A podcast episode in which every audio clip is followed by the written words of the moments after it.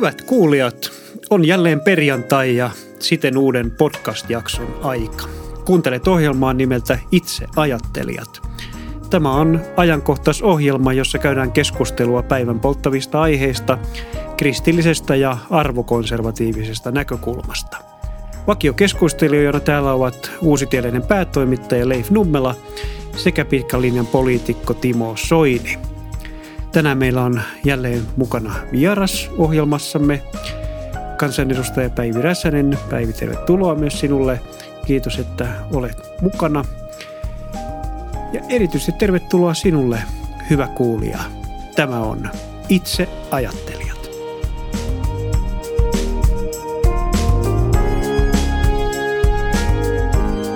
Otetaan tähän alkuun hieman kuuntelijapalautetta.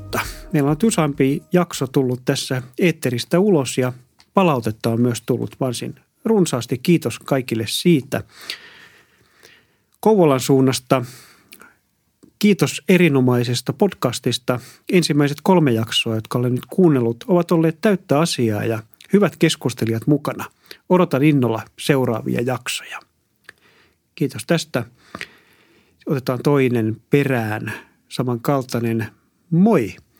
Aloin eilen kuunnella podcastianne. Se on paras podcast, mitä olen kuunnellut. Todella hyvä. Kiitos, että teette tätä. Toivottavasti podcastinne jatkuu vielä kauan. Siunausta päivänne ja hyvää viikonloppua Hämeenlinnasta. Lämmin kiitos näistä kommenteista. Meillä on tullut myös pari kommenttia aiheisiin, jossa Päivi on ollut kanssamme keskustelemassa, niin otetaan ne nyt tässä tässä tänään. Ensin abortista. Eräs kuulijamme kirjoittaa näin. Mielestäni paras tapa ehkäistä abortit on jakaa jokaisen kapakan ovella ehkäisyvälineitä. Tietysti pitäisi opettaa nuorille, ettei kenen kanssa tahansa ja milloin sattuu huvittamaan pidä mennä sänkyyn. Esim. monet TV-sarjat antavat nykyään ymmärtää, että baari jälkeen päädytään sänkyyn.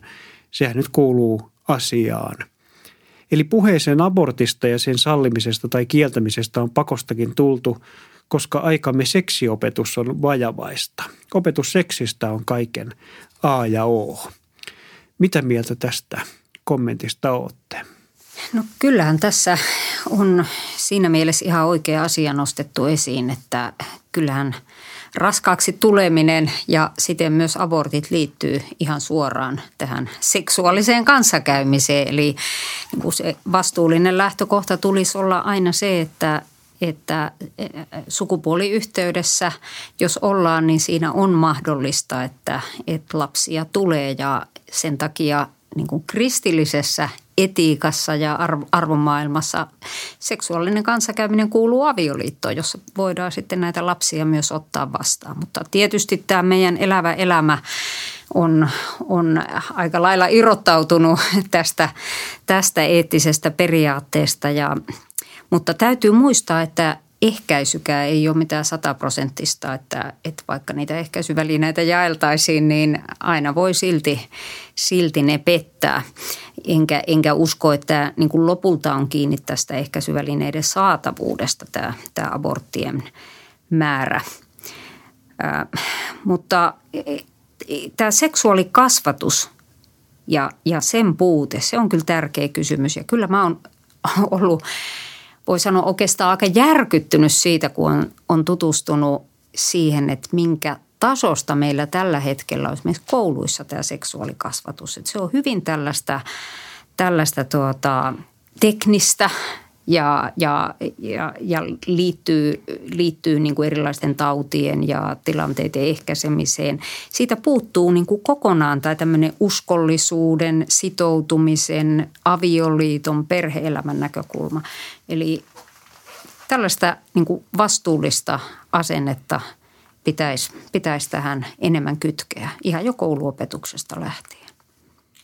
Mun mielestä Päivi sanoi sanoi tosi hyvin ton asian ja, ja se, kun muistaa omaa nuoruuttaan, niin siitä on jonkun aikaa, niin äh, meilläkin toi keskikouluelämä 70-luvun espoolaisessa betonilähiössä, niin kyllä se aika reipasta menoa oli koulupileineen kaikkineen ja, ja tota, kyllä silloin vielä oli jonkinnäköinen roti, vaikka se maaltapako ja muu niin aiheutti perheissä ja monissa ihmisissä levottomuutta, mutta kuitenkin oli vielä sellainen jollain tavalla muistan kotona, kotona saaneen vähän sellaista evästä, että tota, vaikka oli ujo, ujo poika, niin, niin ja vaara ei ollut kohdalla, niin henkilökohtaisesti niin suuri, mutta tilaisuuksista ei ollut kyllä pulaa, jos olisi ollut kanttia, onneksi ei ollut.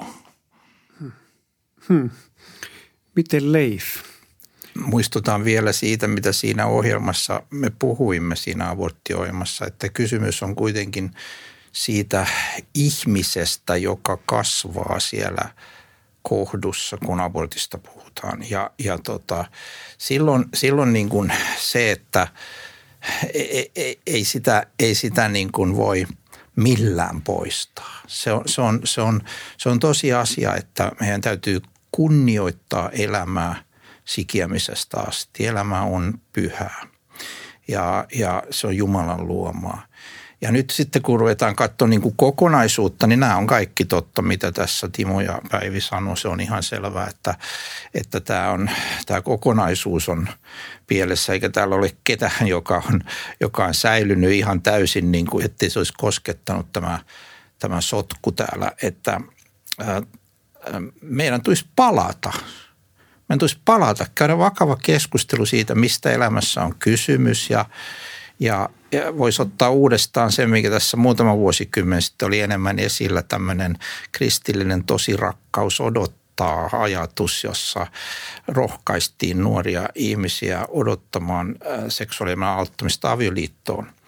Ja sitäkään ei ole kuullut nyt viime aikoina oikein mitään, että Äh, sanotaan nyt sitten taas, että ollaan äärimmäisen konservatiivisia, kun tämmöistä sanoo, mutta se, se, se on vaan niin, että, että raamattu ei ole muuttunut miksikään ja nämä opetukset on elämää suojelevia ja ne on hyviä ja, ja siihen kannattaisi palata. Myöskin huomautan sen, että katsokaa nyt tilannetta, että onko tämä joku onnellinen tilanne, missä on tällainen – määrä rikkinäisiä perheitä, avioeroja ja, ja tuskaa paljon. Että e, kyllähän tässä jotain on, mikä pitäisi saada toiselle tolalle, että ihmiset voisivat elää onnellisena yhdessä. Hmm. Toinen asia, josta Päivin kanssa on keskusteltu tässä tämän ohjelman aikana on, ohjelmasarjan aikana on, oli eutanasia ja se herätti myös kuulijoilta kommentoimaan. Tämä menee nyt vaan Päiville tällainen tarkentava Kysymys. Jos olisin vanhana vakavasti sairas, mutta en haluaisi jäädä enää loputtomiin hoitoihin, vaan lähteä kotiin. Onko siinä kysymys eutanasiasta? Tai jos en enää itse kykenisi päättämään ja omaiseni sanoisivat, että lopetetaan keinotekoinen hengissä pitäminen, puhutaanko siinä tapauksessa eutanasiasta? Joo, näissä kummassakaan tapauksessa ehdottomasti ei ole kysymys eutanasiasta. Eutanasia tarkoittaa sitä, että lääkäri aktiivisella teolla, myrkkyruiskeella tavallisesti surmaa potilaan parantumattoman sairauden vuoksi.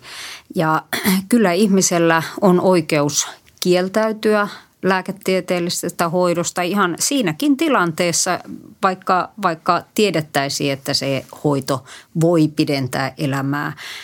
Ei, ei näitä lääketieteen äh, saavutuksia ole kenenkään pakko ottaa vastaan. Ja sitten monesti siinä vaiheessa, kun ihminen, ihmisen elämä on loppupuolella, ollaan jo siellä, siellä lähellä saattohoitovaihetta tai saattohoitovaiheessa, niin monesti ne aktiiviset toimenpiteet, hoitotoimenpiteet saattaa tuottaa enemmän kärsimystä ja, ja ongelmia potilaalle kuin, kuin hyötyä ja silloin on ihan, ihan luonnollista ja oikein, että, että niistä, niistä aletaan luopua ja siirtyä sitten siihen aktiiviseen kivun lievitykseen ja, ja muuhun, muuhun hoitoon. Eli näissä ei ole kysymys eutanasiasta, että ihan hyvällä omalla tunnolla – voi, voi todeta sen, että, että, että en, en enää halua vaikkapa syöpälääkitystä, jos, jos tilanne alkaa olla jo siinä vaiheessa, että se ei enää, enää paranna. Hmm. Kiitos tästä tarkennuksesta ja kiitos kaikille palautteen antajille. Mennään sitten tämän päivän aiheeseen. Koska tämä on ajankohtas ohjelma, emme voi välttyä käsittelemästä teemaa, joka on dominoinut julkista keskustelua viimeisen vuoden ajan. Kyse on tietenkin koronasta. Pandemia on vaikuttanut tavalla tai toisella jokaisen suomalaisen arkeen. Se on haastanut päättäjät ja viranomaiset. Kriisiä on yritetty hoitaa parhaan kyvyn ja ymmärryksen mukaan ja siitä selviämiseksi on tarjottu jo lähes kaikkea. Etäisyydet, sosiaalinen eristäytyminen, harrastustoiminnan kieltäminen, Uudenmaan sulkeminen, kasvomaskit ja tärkeimpänä tietysti rokotukset. Mikään ei vaan tunnu pysäyttävän virusta. Muutamissa maissa, kuten vaikkapa Iso-Britanniassa ja Israelissa, rokotettuja on jo miljoonia, mutta edelleen tartuntojen määrä pysyttelee korkealla. Ennemmin kuulemme uutisia uusien virusmuunnosten löytymisestä. Kaikkea on siis tarjottu, paitsi mikä puuttuu. Niin, Jumalahan se puuttuu tästä keskustelusta tai, tai niin kuin kääntyminen Jumalan puoleen. En minä nyt tohdi sillä sanoa, että vanhan testamentin vitsaukset ovat alkamassa – mutta pitää ottaa vakavasti, jos me ajatellaan tätä koronaa ja vaikka lepratautisuutta, mitä, mistä raamatus paljon puhutaan, niin vaikka ei ajatella sen taudin, että mistä se tuli, vaan mitä se aiheutti.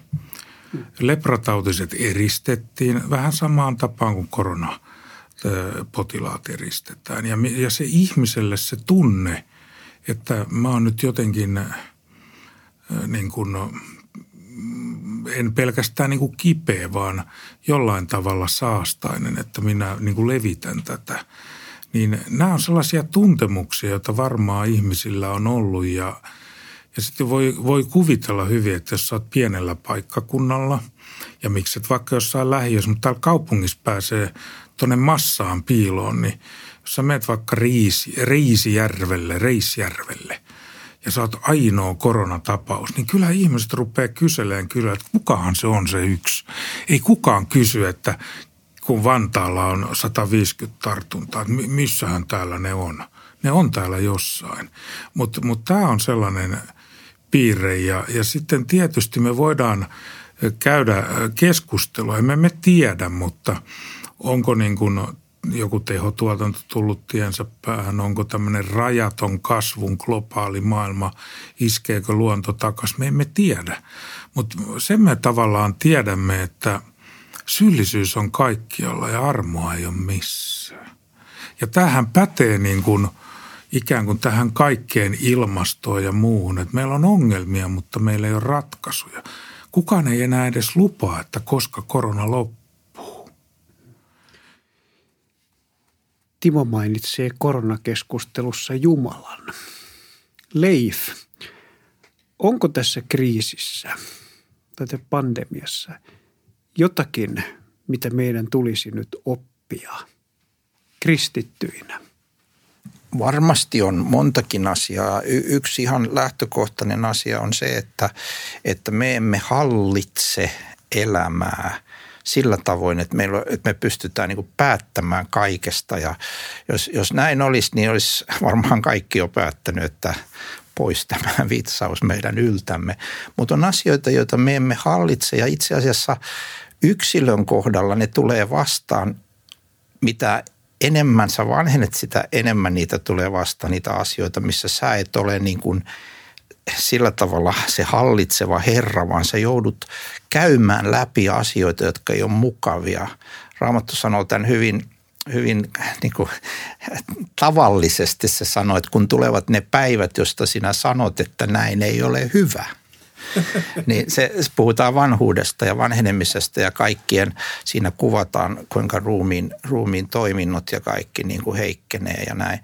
Ja nyt siis tässä tulee tämä Jumala – ulottuvuus, se on tullut jo kauan sitten, mutta siis se tulee myös tässä erityisellä tavalla, että loppuviimein meidän elämämme on Jumalan käsissä. Meidän tulee kaikkien kuolla, meidän tulee kaikkien poistua täältä ja me joudumme niin turvautumaan näkemään, että elämässä on enemmän kuin raha ja se kaikki, mitä täällä on ja mitä mä pystyn päättämään. Mun täytyy jo lopulta niin kuin suostua siksi pieneksi ihmiseksi, joka on Jumalan luoma, joka hänen kirjoissaan on saanut tietyn ajan täällä – ja sitten kun se aika on loppu, niin me, me poistumme täältä.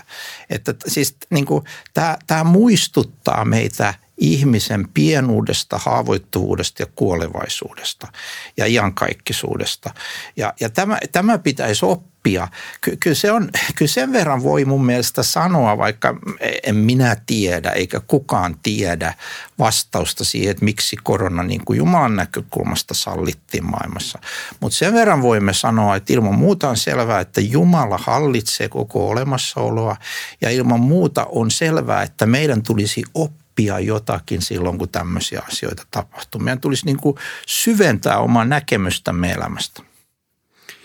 Miten Päivi, kysytään, sinulta olet taustaltasi lääkäri ja, ja moni, moni tänä päivänä miettii, että milloin tulee minun vuoroni rokotejonossa ja otanko minä sen rokotteen. Niin miten, miten, miten itse haluat, haluat sanoa kristittynä lääkärinä näille ihmisille, onko rokotteen ottaminen turvallista – ja liittyykö siihen jotakin sellaisia eettisiä näkökulmia tai muita, joita meidän pitäisi tulla ottaa huomioon? No jos puhutaan yleensä rokotteista ja ajatellaan niitä tauteja, joita on rokotteiden avulla tämän ihmiskunnan historiaa aikana ja lääketieteen historiaa aikana voitettu, niin ei ole mitään toista innovaatiota, siis lääketieteellistä keksintöä niin kuin yhtä tehokasta, yhtä paljon saanut ikään kuin terveyshyötyjä aikaa kuin rokotteet. Et monta monta niin kuin vakavaa sairautta on voitettu. Tässä kun puhuttiin näistä kulkutaudeista e, ja, ja vitsauksista, niin kyllähän meillä todellakin tämä ihmiskunnan historia on täynnä näitä muistutuksia. Raamatussa puhutaan niistä ja profetoidaan niitä vielä, vielä tulevaisuuteenkin ja keskiajalla oli mustasurma ja, ja niin edespäin. Mutta ähm, monien rokotteiden kohdalla on tosi tärkeää se, että, että niillä kyetään saavuttamaan tämmöinen niin kuin joukkosuoja, että saadaan riittävän korkea se rokotekattavuus, jolloin voidaan suojata sit niitäkin henkilöitä, jotka syystä tai toisesta ei voi ottaa rokotetta. Esimerkiksi ihan pienet vauvat tai puolustuskyvyttömät henkilöt esimerkiksi sairautensa vuoksi. Ja, ja tuota, mä niin kuin ajattelen, että monen rokotteen kohdalla, esimerkiksi vaikkapa tuhkarokkorokote tai influenssarokotekin, niin se on tavallaan niin kuin lähimmäisen rakkautta, että ottaa sen rokotteen, jotta voi suojata muita, jotka joilla ei ole niin kuin samaa puolustuskykyä. No nyt jos puhutaan koronarokotteista, tässä ollaan ehkä vähän uudenlaisessa tilanteessa, koska nämä rokotteet on kuitenkin kehitetty aika nopeasti. Periaatteessa ne on käynyt kyllä kaikki ne vaiheet läpi, mitä rokotteiden tulee käydä tässä, mutta tässä on viime päivinä keskusteltu muun muassa tästä AstraZenecan rokotteesta ja sen mahdollisista riskeistä. Emme me tiedä, minkälaisia haittavaikutuksia kenties näillä tulee.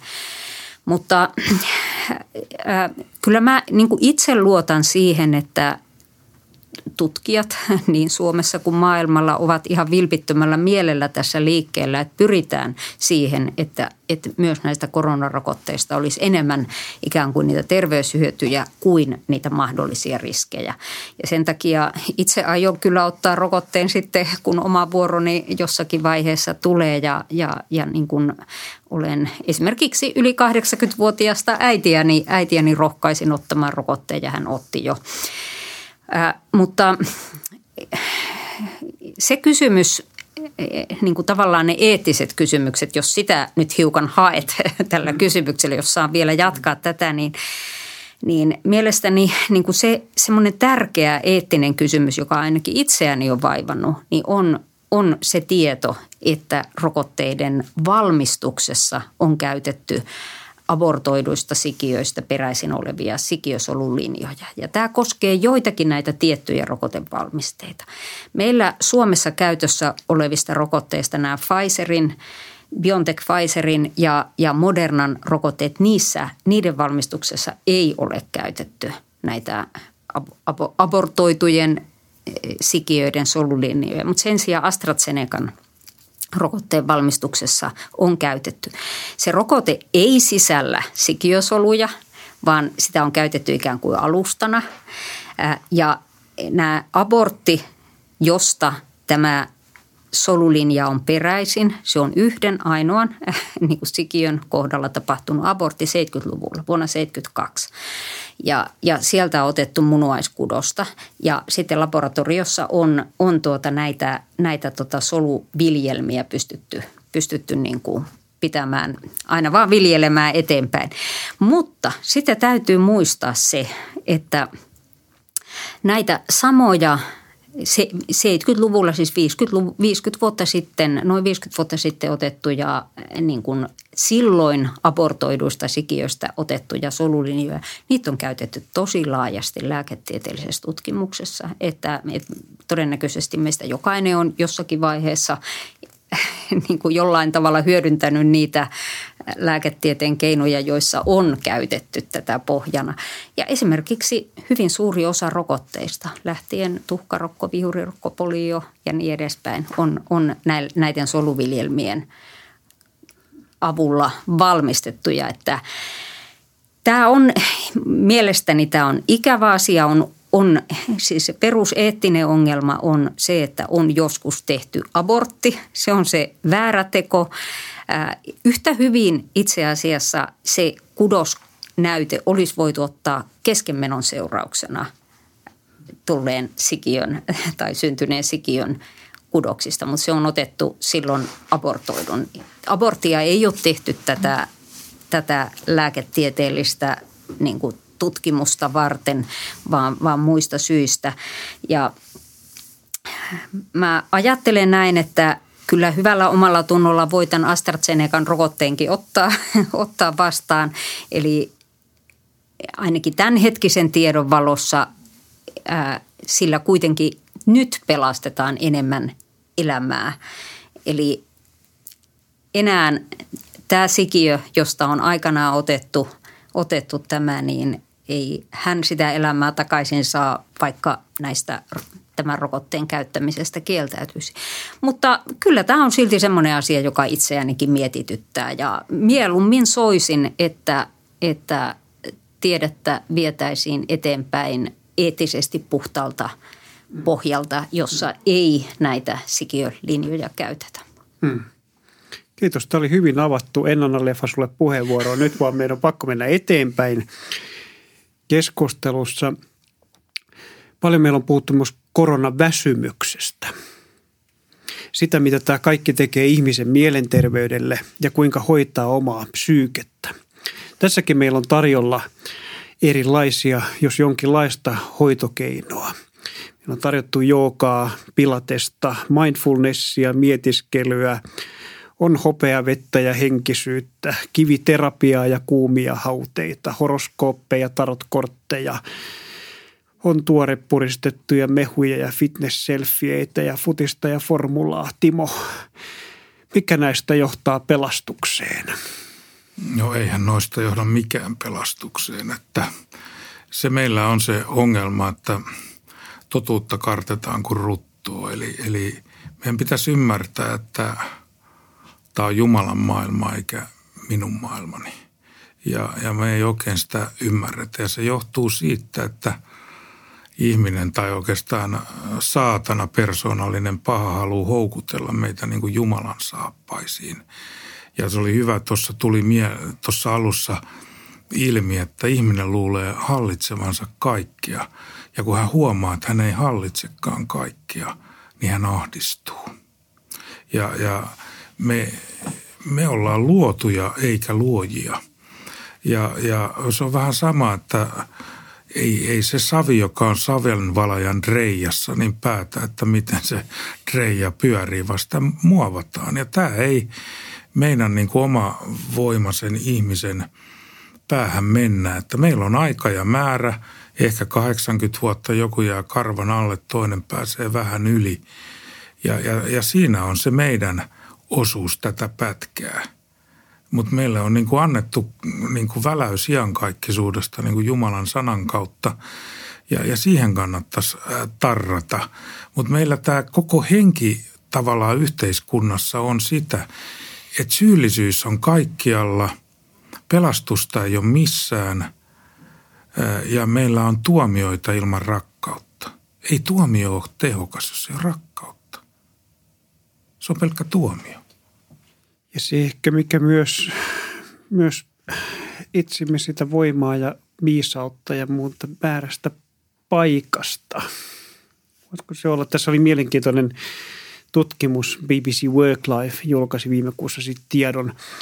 Tässä tutkimuksessa todettiin, että joka neljäs, hämmästyttävä määrä, 25 prosenttia, säännöllisesti mietiskelyä harjoittavista ihmisistä oli kokenut negatiivisia sivuvaikutuksia, kuten ahdistusta, masennusta ja vieraantumisen tunnetta ympäristöstään – että kuulostaa siltä, että kun ihminen kääntyy tarkastelemaan omaa itseään, niin hänelle tuleekin paha olo.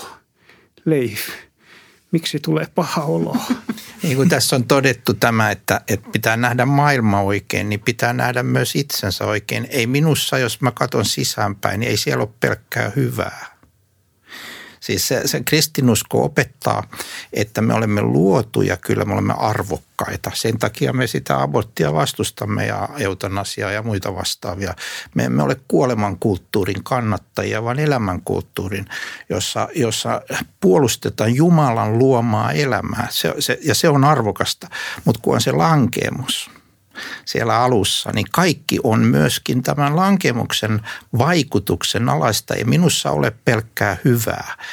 Minussa se on minun lihassani ei ole mitään hyvää, sanoi Paavali yllättäen. Ja, ja, ja, ja niin kuin vähän, vähän niin kuin provosoi siinä hienosti, että, tota, että mietipä nyt, että jos sitä kannalta katsotaan, että, tekisi, että jos mittarina on absoluuttisen hyvä, että kaikki motiiveja myötä ja kaikki on hyvää, niin sitten musta ei löydy niin kuin mitään semmoista, joka kestää aivan kaiken hyvän. Ja tämäkin pitää pystyä huomioimaan ja tämän kanssa pitää elää ja tähän tarvitaan nyt ratkaisu. Ja se ratkaisu ei ole mietiskely, vaan se ratkaisu on se, minkä Kristus tuo ristin kuolemallaan meille. Pelastuksen, anteeksantamuksen, armahduksen ja lopulta myös ihmisen uudistuksen niin kuin iankaikkisesti, että meitä, meistä, tehdään niin uusia luomuksia, kun me lähdemme seuraamaan Kristusta.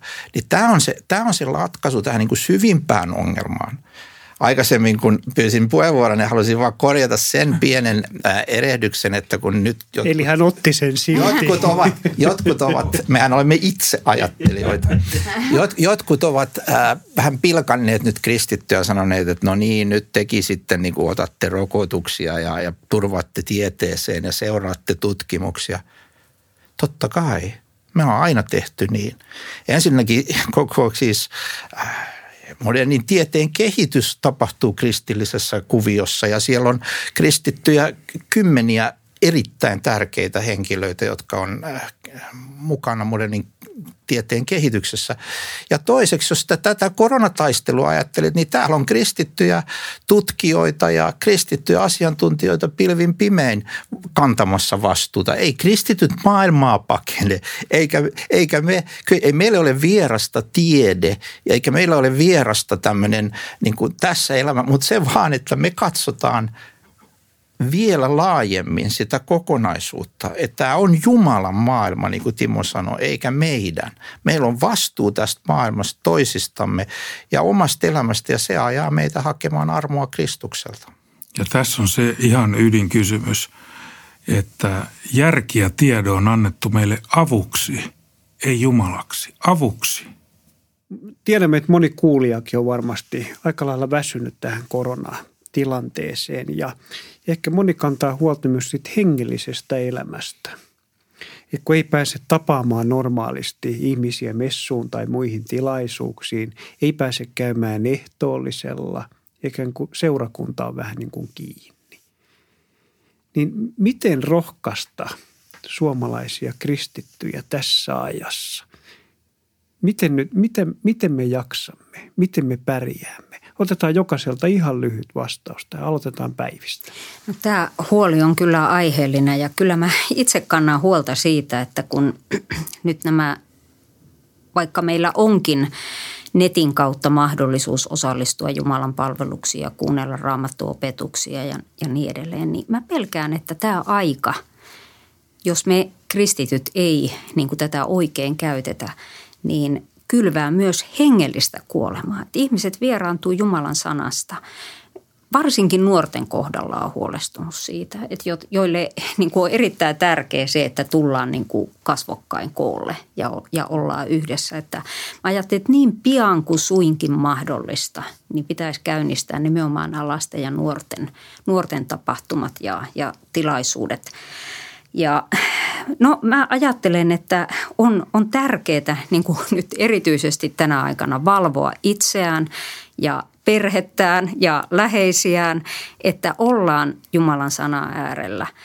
Että me ollaan esimerkiksi Niilon kanssa niin kuin ikään kuin tehostettu sitä yhteistä hartauselämää ja, ja luetaan raamattua ja rukoillaan yhdessä niin kuin enemmän kuin aiemmin missä kaksi tai kolme on koolla Jeesuksen nimessä, niin hän on siellä heidän keskellään. Että se kaksikin jo riittää kyllä, mutta sitten meillä on paljon ihan yksinäisiä ihmisiä.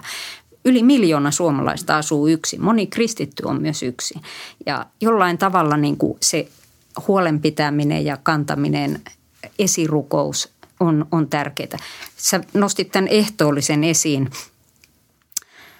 Äh, mä toivon, että nyt tänä korona-aikanakin yritettäisiin käyttää ne, ne mahdollisuudet seurakunnissa ja, ja kristillisissä yhteisöissä, joita on vain mahdollista käyttää niin, kuin, niin että pystyttäisiin näitä erilaisia ehtoollishetkiä luovasti järjestämään, vaikka, vaikka pienelläkin porukalla, niin, niin, niin silti. Että kyllähän ne, niin kuin kristillisen uskon ne neljä pilaria on, on niin kuin Jumalan sana, rukous – leivän murtaminen, ehtoollis yhteys ja, ja kristittyjen yhteys. Ja näitä, näitä me tarvitaan tänä, tänä aikana ihan erityisen kipeästi.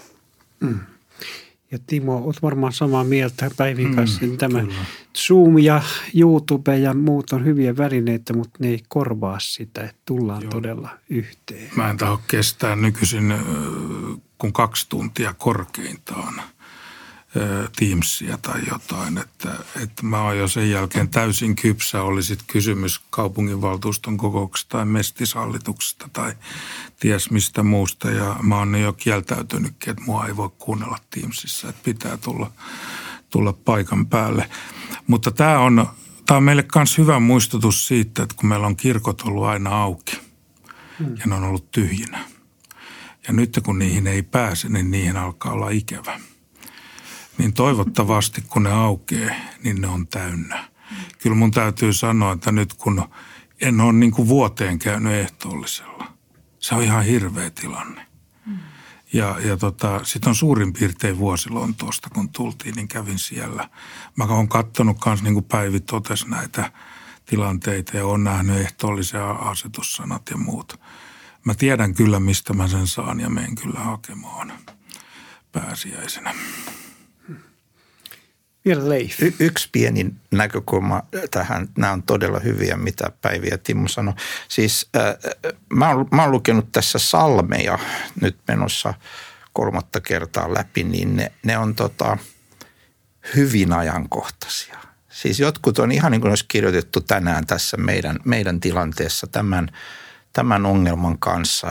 Ne puhuu niin kuin siitä elämästä Jumalassa ja Jumalan kanssa ja, ja suosittelen lämpimästi. Lue, lue yksi psalmi päivässä tai, tai jos on pitkä salmi, niin voit palotella, mutta lue, lue niitä ja mieti ja, ja ole, ole Jumalan kasvojen edessä. Kiitos Päivi, Timo ja Leif. Kiitos sinulle hyvä kuulija, että olit tänään mukana. Tämä on tosiaan Suomen Evolut kansanlähetyksen tuottama ajankohtaisohjelma Itse ajattelijat. Olemme äänessä jälleen viikon kuluttua. Vieraille meidän Facebook-sivuilla, anna palautetta tai lähetä kysymyksiä joko siellä tai sähköpostitse osoitteeseen itseajattelijat at gmail.com. Nyt toivotamme sinulle hyvää viikonloppua, terveyttä ja varjelusta. Moi moi!